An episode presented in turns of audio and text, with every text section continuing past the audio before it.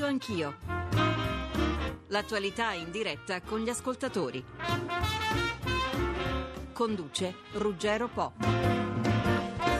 Fine delle larghe intese, come già Renato Brunetta ci aveva fatto capire chiaramente ieri mattina qui a Radio Anch'io, dopo nove mesi Forza Italia abbandona quell'esecutivo di larghe intese che proprio Silvio Berlusconi aveva lanciato all'indomani del voto di febbraio.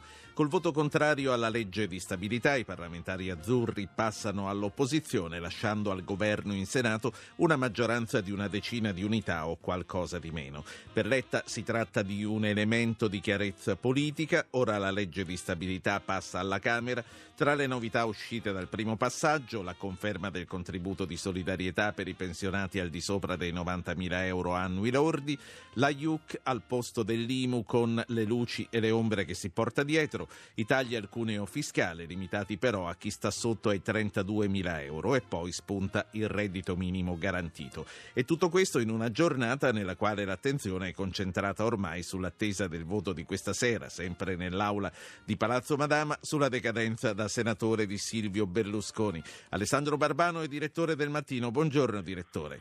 Buongiorno a voi. Simona Vicari, senatrice, sottosegretario allo sviluppo economico. Buongiorno, buongiorno senatrice Vicari. Buongiorno, buongiorno. Senatrice Vicari, 171 voti per la legge di stabilità quando ne bastavano 154. Senza dubbio una prova di tenuta per la nuova maggioranza, anche se rispetto ai 161 della maggioranza assoluta dell'Assemblea il vantaggio è più risicato. Lei, come il Presidente Letta, è convinta che l'uscita di Forza Italia rafforzi l'esecutivo?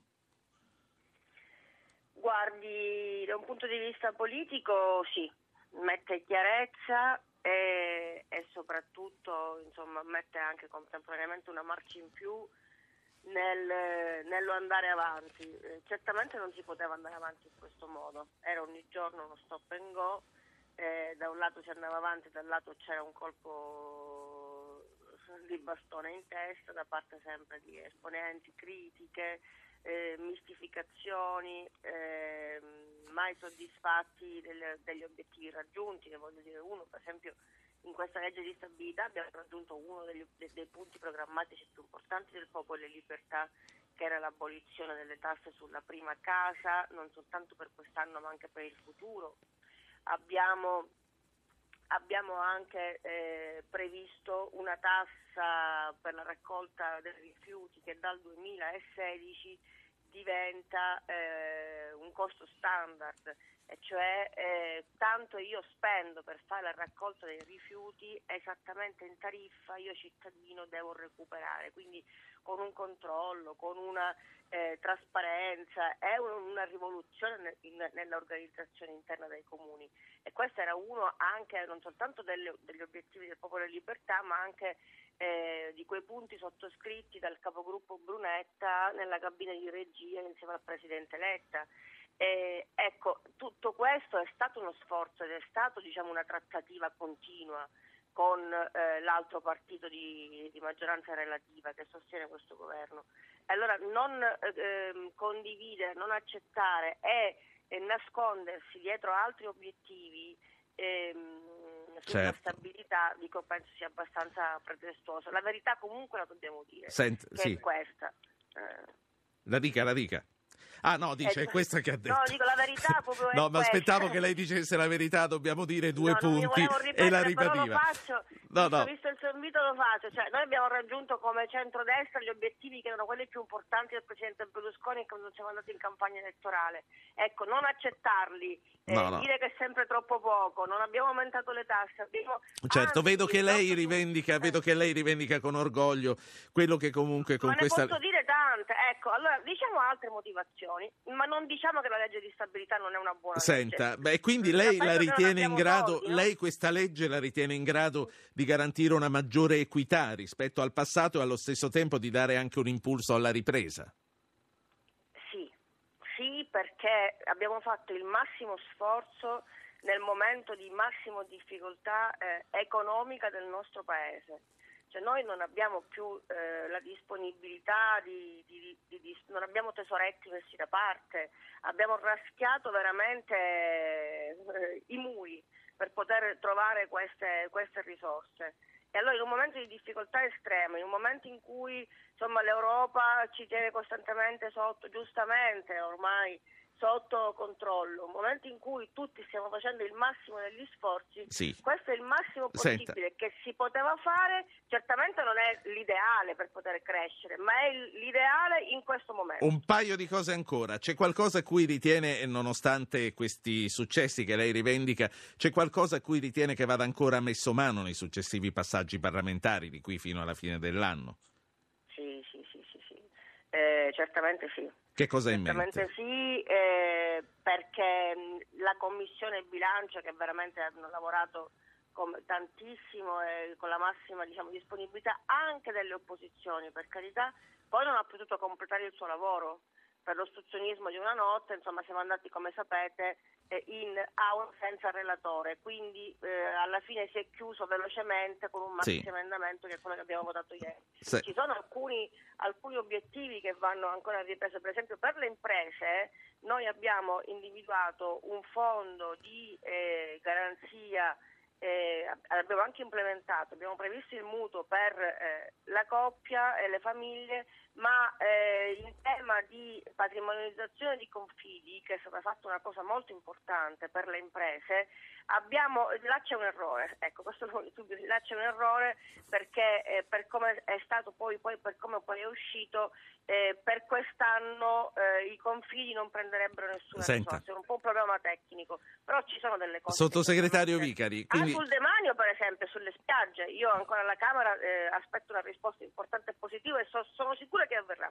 Sottosegretario Vicari, a questo punto quindi ci sarà tempo per eh, rimettere mano nel passaggio alla Camera. Eh, per concludere, eh, tornando al punto di partenza, lei ha detto, sono d'accordo con Letta, quando dice che il governo ora, anche se ha meno numeri, è più, eh, è più forte perché non è più soggetto ai ricatti e a questi stop and go, come lei li ha definiti. Nonostante questo, voi del nuovo centrodestra sul voto di decadenza voterete contro l'espulsione di Silvio Berlusconi. Certo, certo, certo. E sono anche contenta che sia un voto palese, perché nessuno possa dire o ci possa addebitare di traditori.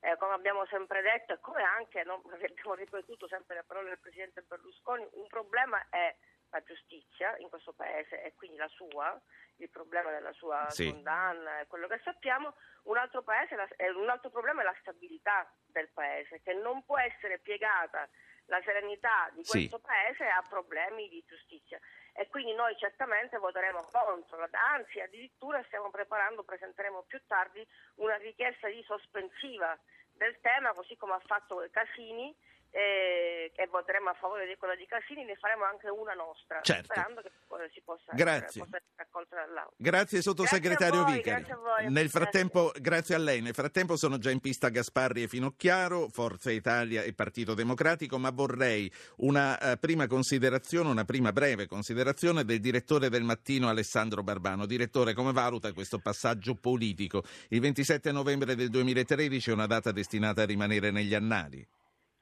Beh, io credo che questo sia un passaggio delicatissimo e drammatico della storia repubblicana e abituati come siamo a un conflitto a bassa intensità fingiamo di non accorgercene perché è, chiaro che il capo dell'opposizione eh, decade ed esce dal Parlamento. Eh, Le voci su- sul, sui- sul, sul tintinnar di manette si rincorrono e questo è un passaggio che richiede secondo me la massima solennità e la massima responsabilità Sì. da parte di tutte le forze eh, politiche e non elettive e non. compresa- Barbano, lei, lei a Mi Napoli le mi sente tintinnare anche lì le mi, manette? mi- mi faccia dire, Sì. compre- compresa, però, compresa però Forza Italia, che ehm, radicalizzando lo scontro certamente, come sta facendo in queste ore, eh, eh, si espone, eh, espone molto evidentemente il, il Paese al, al rischio di una deriva incontrollabile. Eh, non lo so, guardi, io, io voglio, voglio ri- riconoscermi nel- nella parola di irrealismo eh, eh, su- rispetto all'ipotesi di un arresto eh, pronunciata ieri dai legali di Berlusconi. È certo che viene meno un'immunità e come sappiamo in questo Paese l'esposizione alla, al- alla decisione di un GIP che può essere eh, da Napoli a Canicattì eh, ovviamente è un'esposizione Sì. che guarda Berlusconi da oggi come qualunque altro cittadino. Eh, è evidente che il, il passaggio è molto delicato Certo. perché, eh, perché, eh, il, il rischio di una conflittualità insanabile e di una divisione del paese insanabile è un rischio che riguarda tutti, sia chi governa, sia chi sta all'opposizione, sia quei partiti che legittimamente pretendono eh, la decadenza di Berlusco- Berlusconi Sì. come presupposto di una condanna che è passata in giudicato. Maurizio Gasparri, buongiorno. Buongiorno a lei, buongiorno. Vicepresidente del Senato, Forza Italia PDL. Anna Finocchiaro, senatrice, Partito Democratico, buongiorno. Eh, Gasparri, eh, c'è ancora eh, qualche strada aperta per evitare il voto di stasera? Abbiamo sentito anche poco fa eh, Simona Vicari che diceva noi presenteremo una richiesta di sospensiva. So che voi percorrerete tutte le strade per eh, cercare ancora una volta di eh, aspettare che ci siano delle decisioni più chiare. Che cosa farete oggi? Sosterremo le nostre ragioni con grande chiarezza, con grande fermezza, nel rispetto delle regole del Parlamento, denunciando la illegalità che si consuma oggi. L'applicazione retroattiva della legge Severino sarebbe un reato se lo commettesse una persona comune. Il Parlamento, come dire, ha una sua autonomia e quindi può anche essere il teatro di una somma illegalità. Ci sono tante ragioni, il voto eh, segreto che non è stato consentito, eh, tanti fatti che dimostrano un accanimento oltre ogni misura. Prevedo che si andrà alla votazione, mi aspetto con curiosità di sentire le argomentazioni di gruppi diversi, ho apprezzato Casini che annunciano sua iniziativa per dire attendiamo la sentenza definitiva della Cassazione che bisogna spiegare che la decadenza che si vota oggi non è in base alla definitività della sentenza con pene accessorie che devono essere ancora come dire, vidimate in via finale dalla Cassazione, ma in base a un'applicazione della legge Severino che a nostro avviso non può essere applicata per fatti precedenti alla sua entrata in vigore. La non retroattività delle leggi è sancita dal comma 2 dell'articolo 25 della Costituzione. Quindi sosterremo queste Certo. ragioni con grande chiarezza, credo che ci saranno tanti cittadini che oggi vorranno esprimere pacificamente, serenamente, come nostra consuetudine, la loro solidarietà a Silvio Berlusconi per il plebiscito e poi credo che i numeri, i consensi, la, la forza della democrazia del Paese ci daranno ragione e questo già lo si vede Sì. insomma, Anna? Anna Finocchiaro, sul voto di stasera, eh, ieri ha sorpreso la dichiarazione del suo collega di partito Boccia, il quale ha detto in un paese normale si sarebbe aspettata la sentenza della consulta sulla Severino. È un giudizio che lei condivide? No, non lo condivido, tra l'altro il giudizio di Francesco mi è sembrato un po' confuso, nel senso eh, che mi, mi è sembrato sia stato basato su considerazioni un po' approssimative. Io voglio rispondere al Presidente Gasparri, nessuna illegalità. Eh, nel nostro sistema, lo ricordava bene Gasparri, è retroattiva la legge penale e non possono essere applicate in maniera retroattiva le sanzioni penali o le sanzioni amministrative, anche grazie a ciò che abbiamo eh, condiviso in Europa con eh, la Carta dei diritti eh, umani. Ma eh, non è questo il punto, perché noi non stiamo ragionando né di una sanzione penale né di una sanzione amministrativa, anzi la legge Severino ha una norma transitoria che dice molto chiaramente che la decadenza può essere applicata retroattivamente a meno che quella sentenza per un fatto che sia stato commesso prima eh, non sia stata definita con il patteggiamento. Certo. Quindi una espressa previsione Sentite. di legge, assolutamente. Venendo ai contenuti di questa finanziaria che eh, è stata approvata comunque senza l'appoggio per la prima volta al governo di Forza Italia, Gasparri, lei un secondo fa ha twittato un messaggio in cui dice il sole 24 ore conferma la fregatura sulla casa, si prenda atto del tradimento fiscale dei poltronisti, noi diremo la verità. Guardi, il sole 24 ore, l'abbiamo mandato anche lei, Twitter, anche alla Bianchino. È questo che sto leggendo, sì. Il titolo dell'editoriale di Salvatore Padula, prima casa, resta l'ombra del caro tasse, dall'IMO alla IUC, ora così si chiama. La manovra su casa e lavoro, ecco chi, chi- paga e chi guadagna, il Sole 24 Ore che è una fonte, come posso dire, quasi istituzionale, il quotidiano della Confindustria, il principale quotidiano economico del paese, viene spogliato quasi come una sorta di gazzetta ufficiale dalle prime valutazioni ieri tenga conto si è lavorato in un clima di approssimazione superiore alla media. Questi tipi di fasi parlamentari sono sempre caratterizzate dall'arrivo del maxi emendamento, da un po' di confusione, non è che mi scandalizzo eh, più necessario, però ieri sera c'è stato un tasso record di confusione, di inadeguatezza di gestione. Comunque le tasse sulla casa sono rimaste elevatissime, chi ha detto che avrebbe fatto la fiscale rimanendo nel governo non ha, non ha svolto questo questo ruolo. Peraltro tenga conto che oltre alla prospettiva dell'anno prossimo e quindi di una tassazione elevatissima su prime e seconde case, non si è ancora svolto il Consiglio dei Ministri che deve dare copertura economica, non pagamento, della seconda rata IMU del 2013. È vero, sì. Oggi è il 27 novembre, le famiglie insomma, hanno 30 giorni da qui alla fine dell'anno, si fanno bilanci, si tengono da parte per chi ha la fortuna di avere un po' di risparmio per i pagamenti, insomma la fine dell'anno è un momento di bilanci per tutti e non dare certezze molto grandi. E ancora non abbiamo, però non si, pagherà, non si pagherà la seconda rata, che dice? ha detto che non si pagherà, però il Consiglio dei Ministri si svolgere, si è svolto la settimana scorsa, è stato rinviato a martedì, poi martedì è stato rinviato ancora, non ho capito se si riunirà domani, me lo auguro. E sui terreni agricoli, fabbricati agricoli, parliamo di un settore in grave crisi, non c'è eh, nessuna garanzia sul mancato pagamento della seconda sì. rata. Concludo per dire che associazioni eh, dei costruttori, sindacati, Confedilizia, eh, CISL, eh, tanti protestano, quindi non sono gli estremisti che criticano le leggi di stabilità, sono i coerenti a differenza dei poltronisti. Sì. E questo è più riguardante l'area di centrodestra perché la sinistra ha sempre avuto idee diverse dalla nostra. Ecco. Eh, prima di passarvi un ascoltatore vorrei chiedere uh, un giudizio sui contenuti di questa finanziaria alla senatrice Finocchiaro del Partito Democratico. Anche secondo lei sono stati raggiunti degli obiettivi importanti come aveva detto il sottosegretario, senatrice Finocchiaro? Dire innanzitutto che condivido le preoccupazioni di Gasparri sul fatto che c'è un ritardo del governo che spero sia colmato immediatamente per dare sicurezza alle famiglie circa i loro bilanci, ma che la seconda data dell'IMU non si paghi mi pare che mh, sia da considerare assolutamente accertato. Nel regime della tassazione sulla casa tornano le detrazioni. Ma voglio parlare della scelta politica che è stata fatta, una scelta politica che io apprezzo molto e che è quella di destinare eh, le risorse che avrebbero potuto essere impiegate per una diversa tassazione sulla casa per un fondo sulla povertà che istituisce un reddito minimo garantito. A me pare che questo sia in un momento di crisi un fatto di conforto per tutti coloro i quali vivono in condizioni di estremo, estremo sì. disagio. Mi pare poi importante quella parte della legge di stabilità che riguarda il sostegno alla piccola e media impresa che è il cuore del nostro sistema produttivo. Vi faccio sentire un ascoltatore, si chiama Gabriele. Buongiorno Gabriele.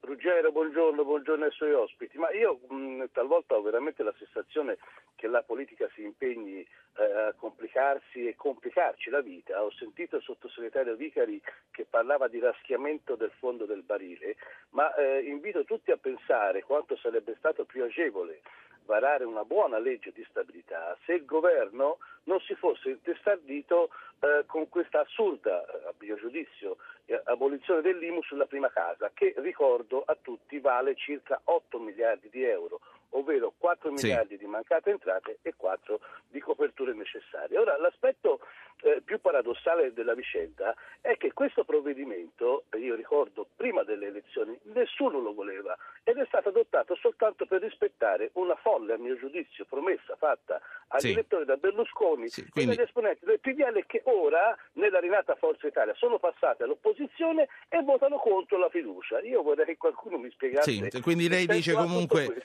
dice è, stato folle, eh, è stata folle questa battaglia per l'abolizione dell'IMU, aggiungo... Assolut- assolutamente. Sì, no, no, è chiaro, è chiaro Gabriele. Aggiungo uh, un'altra mail brevemente da Simone e poi passo la parola a Gasparri. Simone eh, di Firenze che dice il partito di Berlusconi voterà contro il governo, un partito sì, l'altro voterà a favore. Così Berlusconi ha un partito al governo e uno all'opposizione. Mica scemo. Eh, c'è tutta una commedia, lo sospettano in tanti, eh, Gasparri. No, purtroppo dico quelli che dicono queste cose che non è, non è affatto così. La divisione di valutazioni è assolutamente e motivato dai fatti. Un voto diversificato sul governo, sulla manovra economica non è un fatto scenografico, non sono due partiti di Berlusconi. Poi quelli che sono usciti dal nostro partito dicono che poi saremo alleati in futuro, ma questo sa lo vedremo. Vedo che anche a sinistra del resto si presentarono insieme il Partito Democratico e diciamo SEL, eh, poi si sono separati nelle votazioni successive.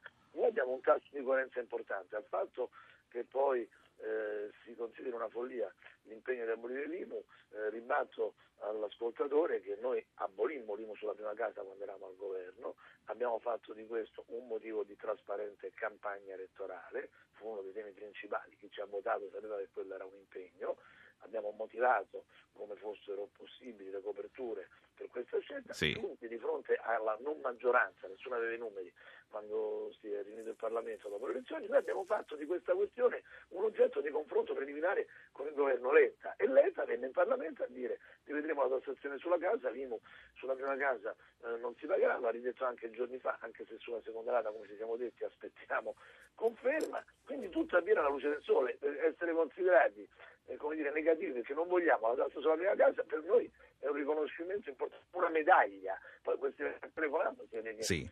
c'era molti soldi e se ne frega Io... dell'80% di famiglie che posseggono la prima casa e che vorrebbero un alleggerimento fiscale. Sì. Noi vogliamo questo e per noi questa è una priorità. Fino chiaro e poi ci salutiamo. È stato eh, importante accompagnare il PDL alleato fino a, a ieri con voi in questa battaglia per l'IMU. Lei quanto ci ha creduto? Poco, devo dire la verità, anche perché questa faccenda della tassazione sulla casa, che è questione molto seria e che andrà risolta non appena avremo le possibilità di farle, aveva trovato un assesto col governo Monti con uh, le detrazioni, quelle di cui uh, abbiamo parlato poc'anzi, no? 200 sì. euro più 50 euro Uh, per figlio e questo interveniva dopo il disastro fatto per mantenere la promessa elettorale dell'abolizione dell'ICI che aveva condotto il governo Berlusconi a un buco di 8 miliardi nelle casse dello Stato. Quindi penso che noi dovremmo andare avanti sulla strada delle detrazioni, soprattutto considerando i beni strumentali, per esempio l'esercizio di una piccola attività o la casa che viene data al figlio eh, perché la abiti volendosi rendere autonomo ma penso che insistere su questa questione abbia più un significato propagandistico eh, che eh, il significato certo. di una decisione assunta facendo i conti con la realtà. Ribadisco sì. quelle risorse che oggi confluiscono nel fondo contro la povertà, quindi in un reddito minimo garantito per chi non ha di che campare. Con questo, mi pare una scelta sì. politica. Con questo eh, vi ringrazio entrambi. Eh, Maurizio Gasparri, Forza Italia, Anna Finocchiaro, Partito Democratico. Buongiorno, buongiorno. buongiorno buona buongiorno giornata e buon lavoro. Sarà, sarà, una lunga giornata per voi oggi grazie. al Senato. Eh, sono arrivati Gianluca Susta di Scelta Civica e Flavio Tosi, eh, sindaco leghista di Verona, però prima vorrei un commento conclusivo del direttore del mattino Angelo Barbano, al quale chiedo se lui ritenga che la finanziaria alla fine sia stata solo un pretesto per uscire dalla maggioranza prima del voto sulla decadenza. Mi chiamo Alessandro e non Angelo, che è un bellissimo nome, ma detto questo... Io ma io, io, sbaglio tutti però... i giorni, non se la prenda. no, non me la prendo affatto. Però, vede, voglio rispondere a quel, a quel radio, al radioascoltatore. Il, il mercato immobiliare in Italia è crollato del 40-45%, quindi che, che l'IMU andasse abolita eh, non è solo la battaglia politica che si è intestato Berlusconi certamente, ma è anche una consapevolezza che il governo e le forze di maggioranza hanno e soprattutto le forze che vogliono ripresentarsi al giudizio degli elettori prima o poi.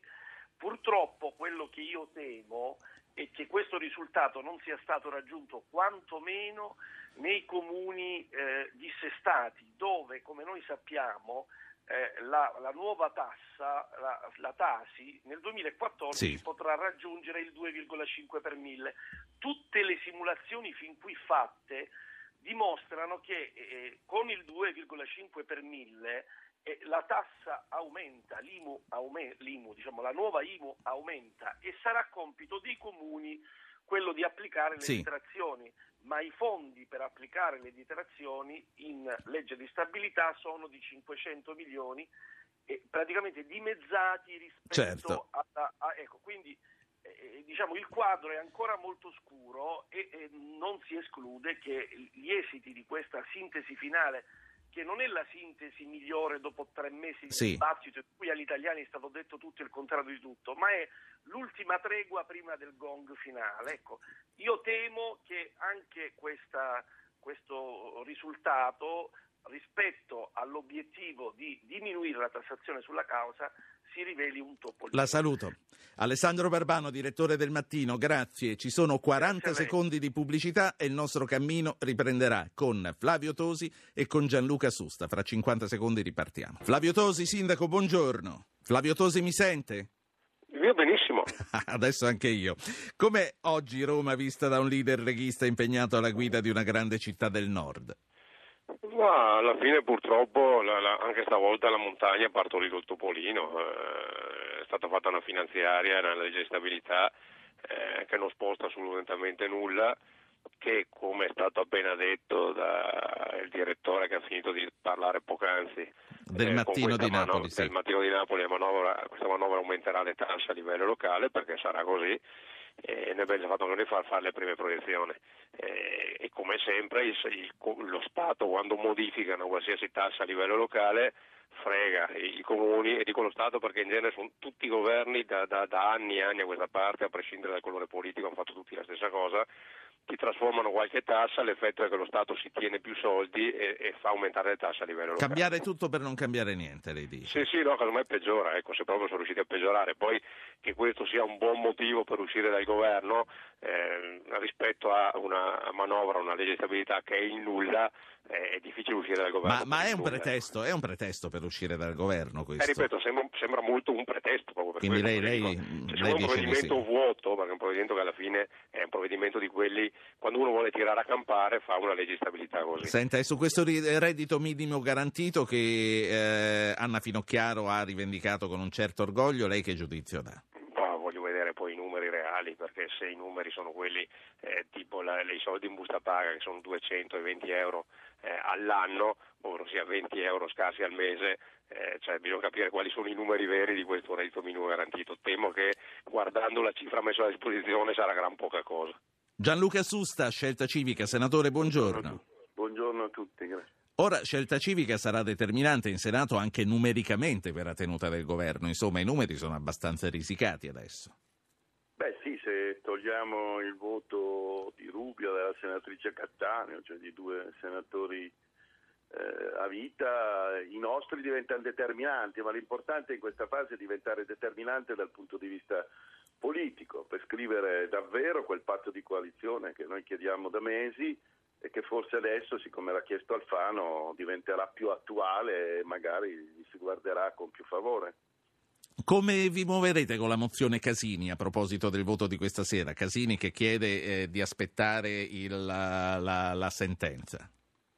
Eh, voteremo contro, noi non siamo d'accordo su questa impostazione. Francamente non abbiamo capito eh, molto eh, il senso e il contesto, mh, presentate in maniera anche abbastanza, come dire, estemporanea. Con i vostri Eh, ex eh, colleghi di attualmente popolari vi siete sentiti in quanto a questo? Beh, credo che voteranno no, non ci siamo sentiti, almeno io no, ho anche avuto qualche problema familiare, quindi però eh, no, non ci siamo sentiti, sappiamo però che voteranno per la decadenza, forse ci sarà qualche voto in dissenso, però non so quale sarà la loro posizione sulla proposta Casini, ma ripeto, eh, questa proposta che è vero che è formulata in attesa del giudizio sull'interdizione, sull'eventuale possibilità che eh, qualche sentenza che giunge dalla Corte europea Sì. possa stravolgere, però sinceramente noi siamo in un sistema eh, giuridico per il quale ci sono tre gradi di giudizio, non è che Corte di Giustizia o Corte di Strasburgo Quindi voi, eh, possano voi dite votiamo subito e grado, basta. insomma. Sì. Dobbiamo votare, basta.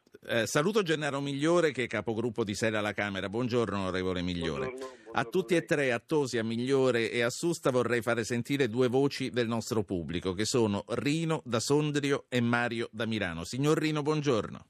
Buongiorno, ecco prima di tutto volevo fare riferimento a quanto previsto dall'articolo 53 della Costituzione, cioè che tutti sono tenuti a concorrere alle spese pubbliche in ragione della loro capacità contributiva. Sì.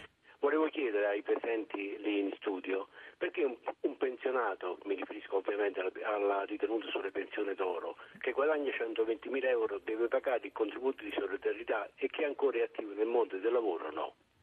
Poi il governo nel varare questo provvedimento agire a quella che è la sentenza di anticostituzionalità emessa dalla Corte Costituzionale nel predisporre il provvedimento sì. che riguarda appunto il contributo. Lei è un pensionato, Rino? Sono un pensionato. A quanto? Glielo posso chiedere? Questo, che il Ministero dell'Economia nell'ottobre del 2011 ha stabilito che i parlamentari, non essendo lavoratori dipendenti, bensì titolari di cariche pubbliche, non sono tenuti a pagare i contributi di solidarietà e anche su questo gradirei Sì. una risposta. Senta, lei è un pensionato a oltre 90.000 all'anno. Ma diciamo che sono parte interessata, Quindi, e, e si sente d'oro oppure no?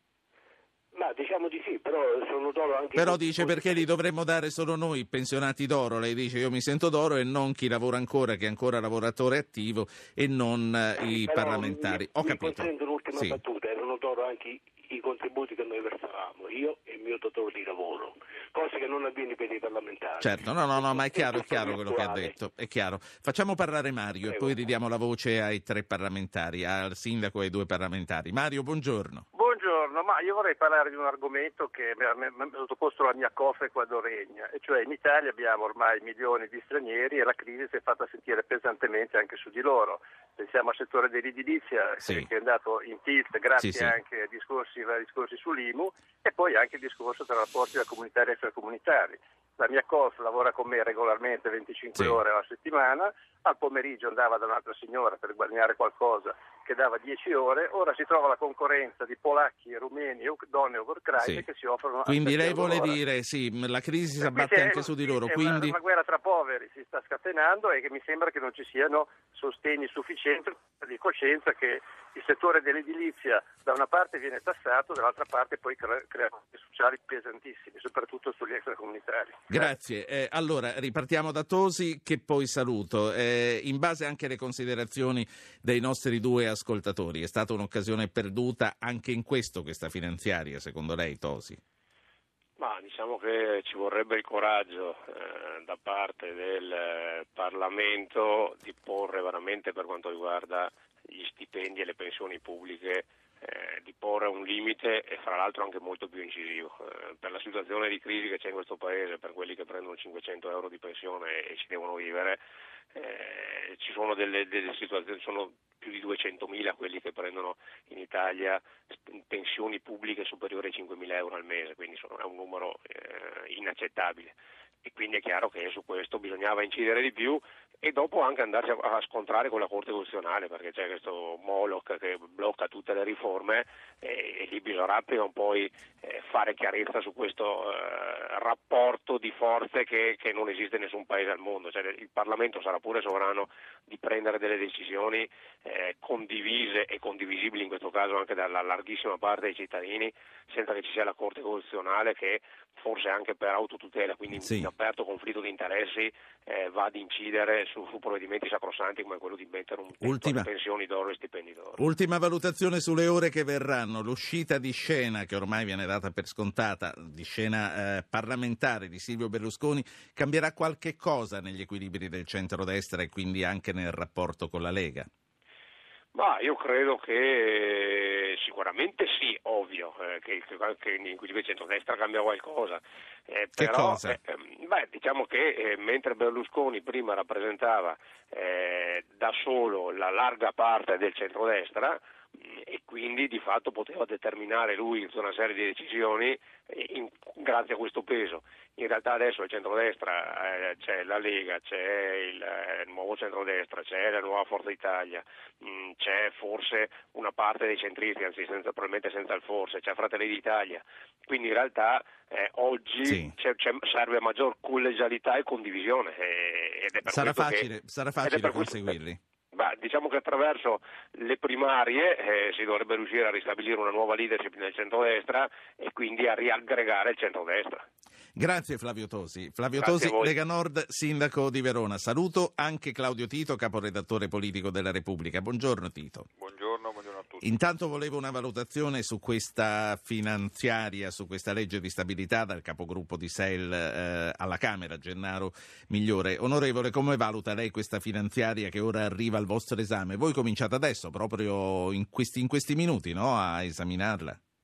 Sì, inizieremo adesso, dopo questo ennesimo maxi emendamento con fiducia, che è proprio il tipico ragionamento di una maggioranza che per tenersi insieme, voglio ricordare che gli emendamenti della maggioranza erano superiori anche più del doppio di quelli dell'opposizione, alla fine deve cercare di vincolarsi, autovincolarsi attraverso questo strumento. Io non sono soddisfatto di questa legge finanziaria.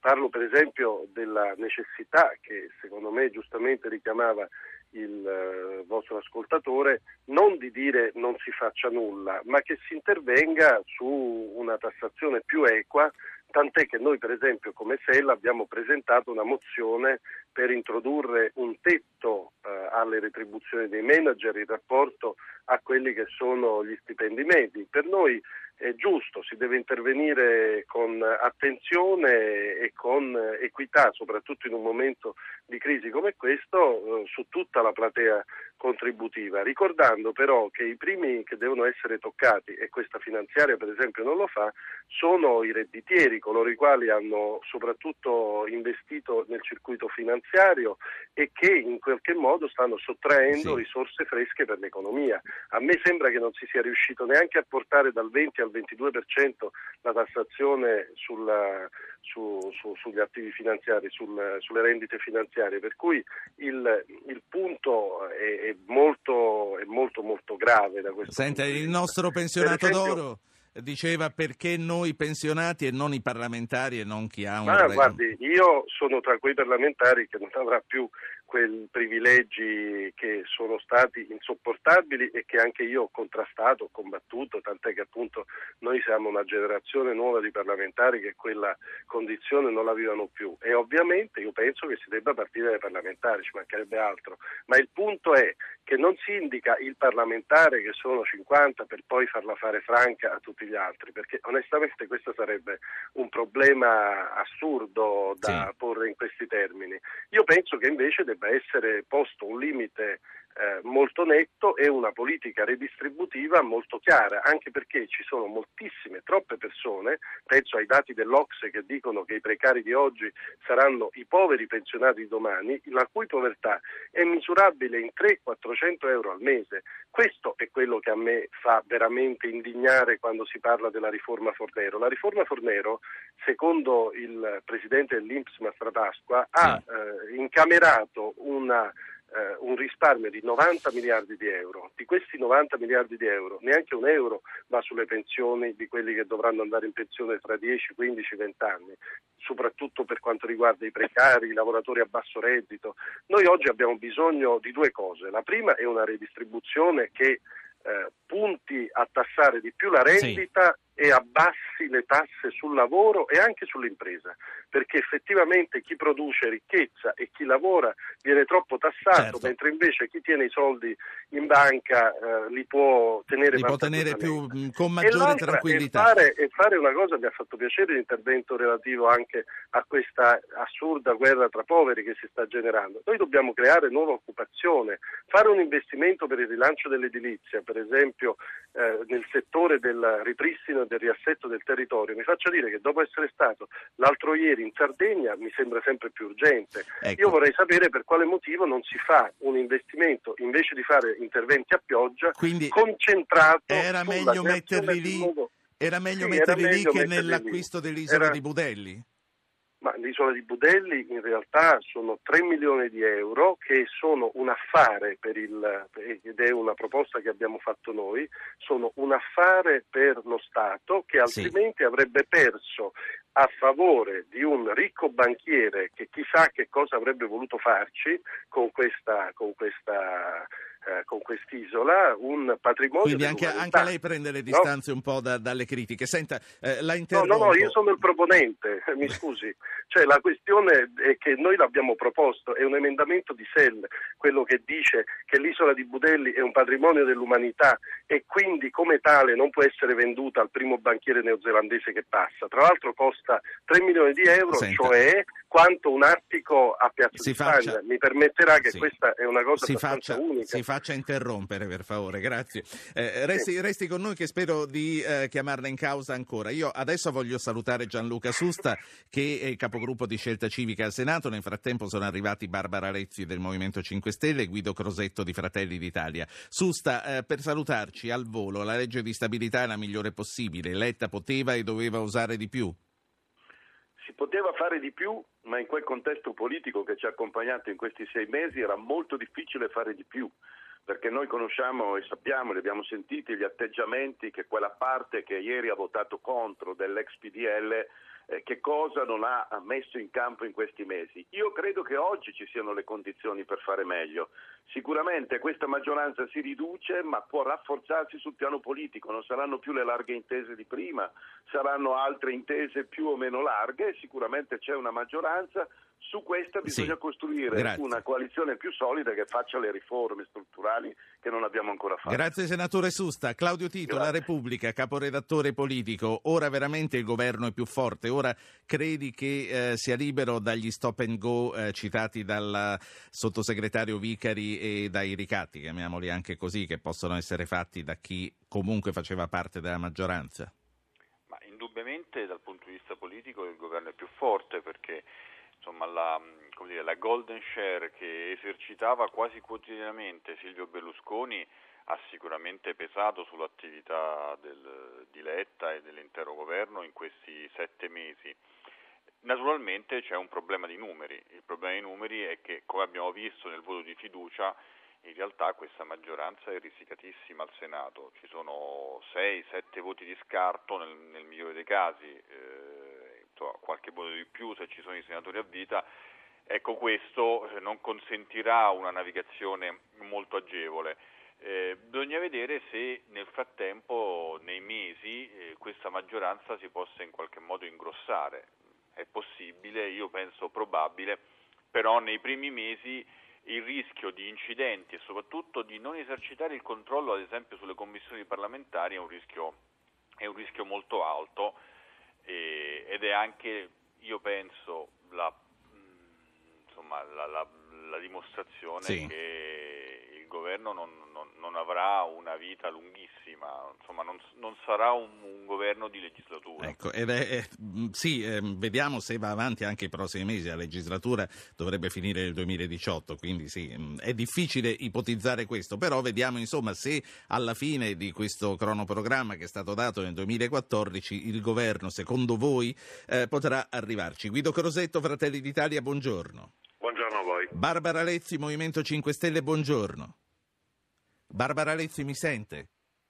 Barbara Lezzi, 5 Stelle, non, non, mi sente più, ora la richiamiamo. Quanta vita ha questo governo, Guido Crosetto? non lo so, non lo sa nessuno. Cioè... Pronto? Sì, sì, no, no, la sento, eh, aspetta, non lo sa nessuno, però lei qualche idea se la sarà fatta sulle no, prospettive. No, non lo sa, non lo sa nessuno, ma ehm, quello che eh, diceva adesso Tito è vero, cioè il problema di un governo non è solo il giorno in cui si vota la fiducia, è ogni giorno il lavoro nelle commissioni dove una maggioranza di sei senatori probabilmente significa essere minoranza in alcune commissioni, significa probabilmente non, non avere i numeri per le riforme costituzionali che sono state sbandierate come una delle motivazioni dell'esistenza di questo governo e significa soprattutto che non esiste più il governo di larghe intese che metteva assieme una parte del centro-sinistra e una parte del centro-destra, ma c'è un governo di centro-sinistra eh, supportato con una stampella di fuoriusciti dal centro-destra, quindi cambia proprio la natura sì. del, del governo. E ha ragione Renzi quando dice beh, adesso come andiamo noi, cioè il programma adesso lo detta il PD e le difficoltà di Alfano e di un partito che si chiama Nuovo Centrodestra saranno determinate da queste, cioè quello di essere obbligati a sorreggere qualunque, eh, qualunque posizione il centro-sinistra vuole portare sì. avanti.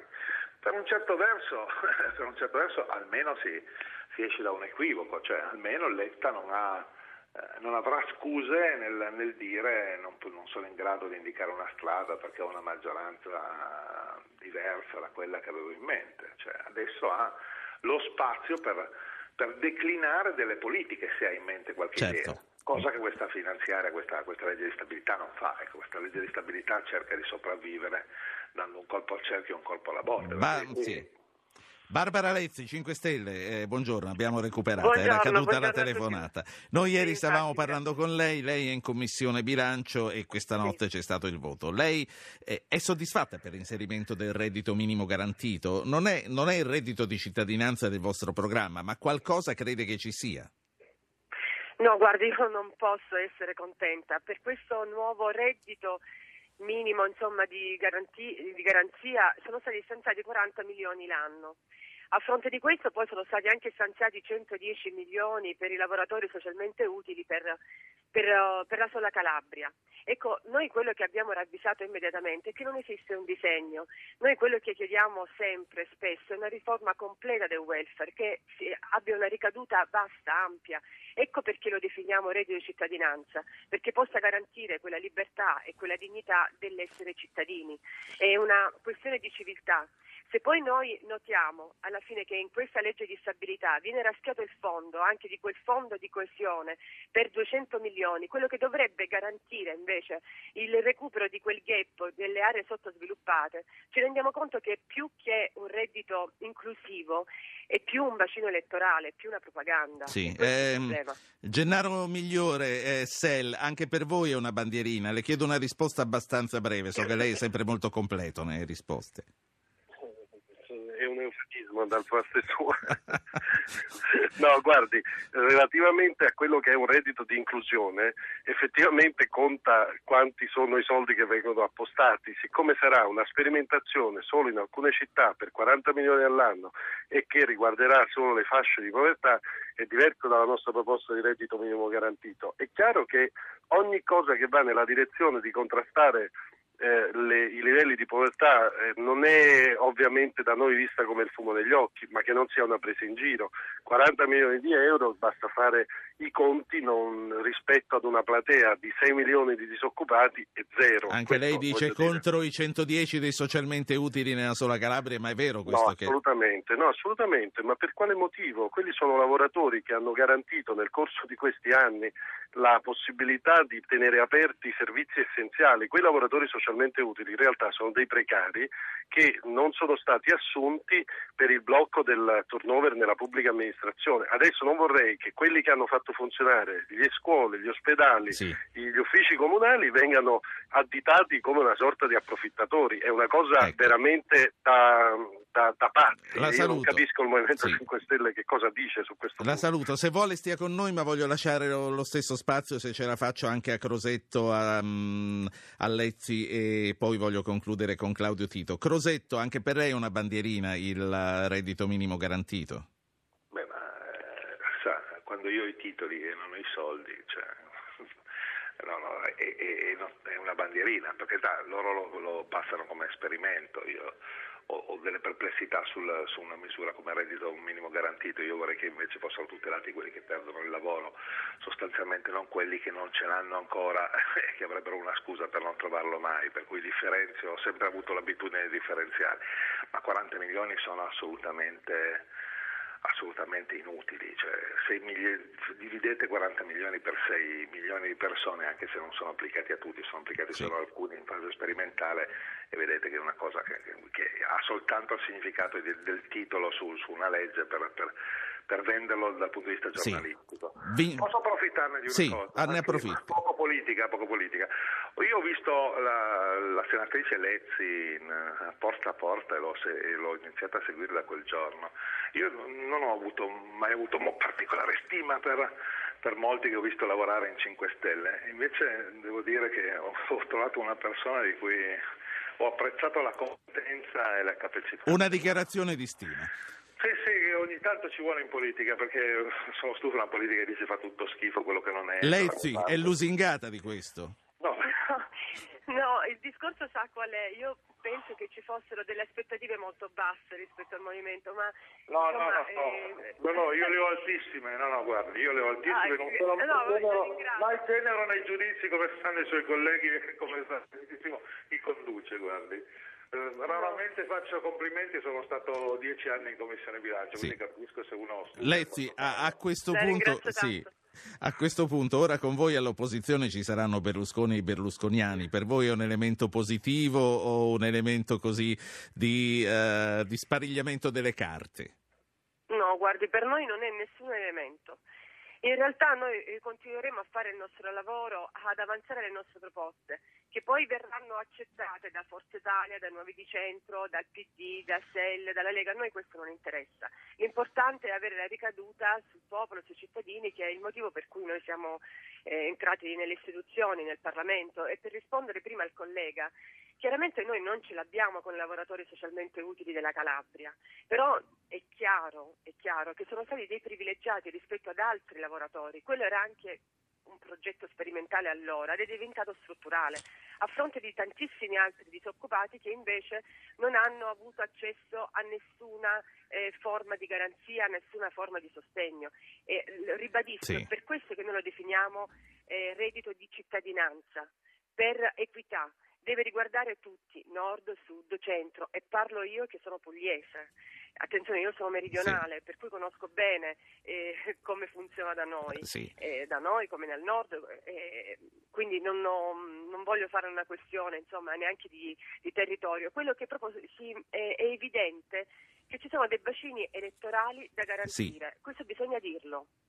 Allora, eh, io a questo punto passo e direi per concludere la parola a Claudio Tito, caporedattore politico della Repubblica, per guardare avanti, per guardare a questa giornata nella quale è previsto a fine giornata il voto sulla decadenza di Silvio Berlusconi. Sappiamo che ci saranno altri tentativi, sono stati dechi- dichiarati sia eh, dal nuovo centrodestra sia da Forza Italia eh, e poi c'è eh, la, la mozione di Casini per, per aspettare questo voto ancora e quindi per non concluderlo questa sera. Che cosa credi che succederà, Tito?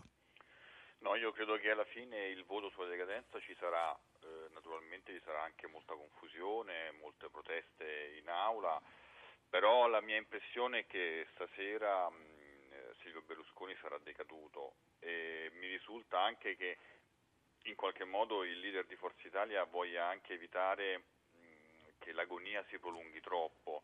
Inizialmente si pensava a tante emozioni, a tanti ordini del giorno, tante pregiudiziali, credo che alla fine invece i voti saranno limitati insomma, a un 5, 6, 7 voti eh, e alla fine si arriverà insomma, al, al voto definitivo.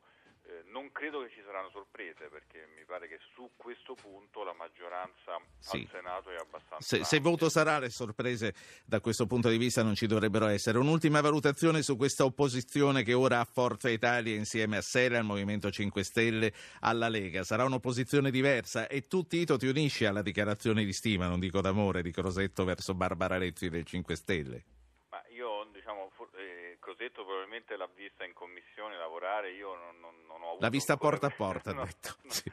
no, però non ho ancora avuto diciamo, il piacere di conoscere così in maniera così approfondita. Mi fido di Crosetto, quindi insomma se, se Cosetto ha questa stima sicuramente sarà una persona preparata.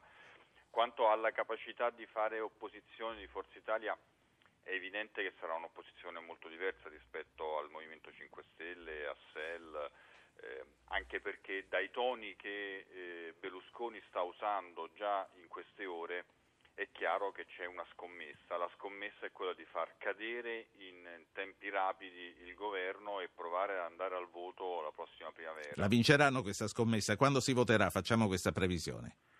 Io fare previsioni è sempre difficile e poi si fanno anche molte, molte volte si fa brutta figura.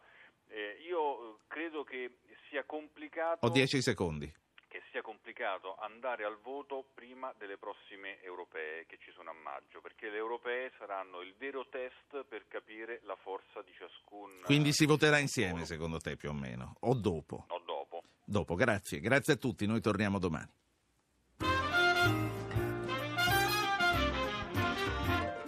Avete ascoltato Radio Anch'io, condotto Ruggero Po, regia di Anna Posillipo, assistente al programma Alberto Agnello, Valentina Galli, coordinamento tecnico Emanuele Di Cavio, Claudio Magnaterra.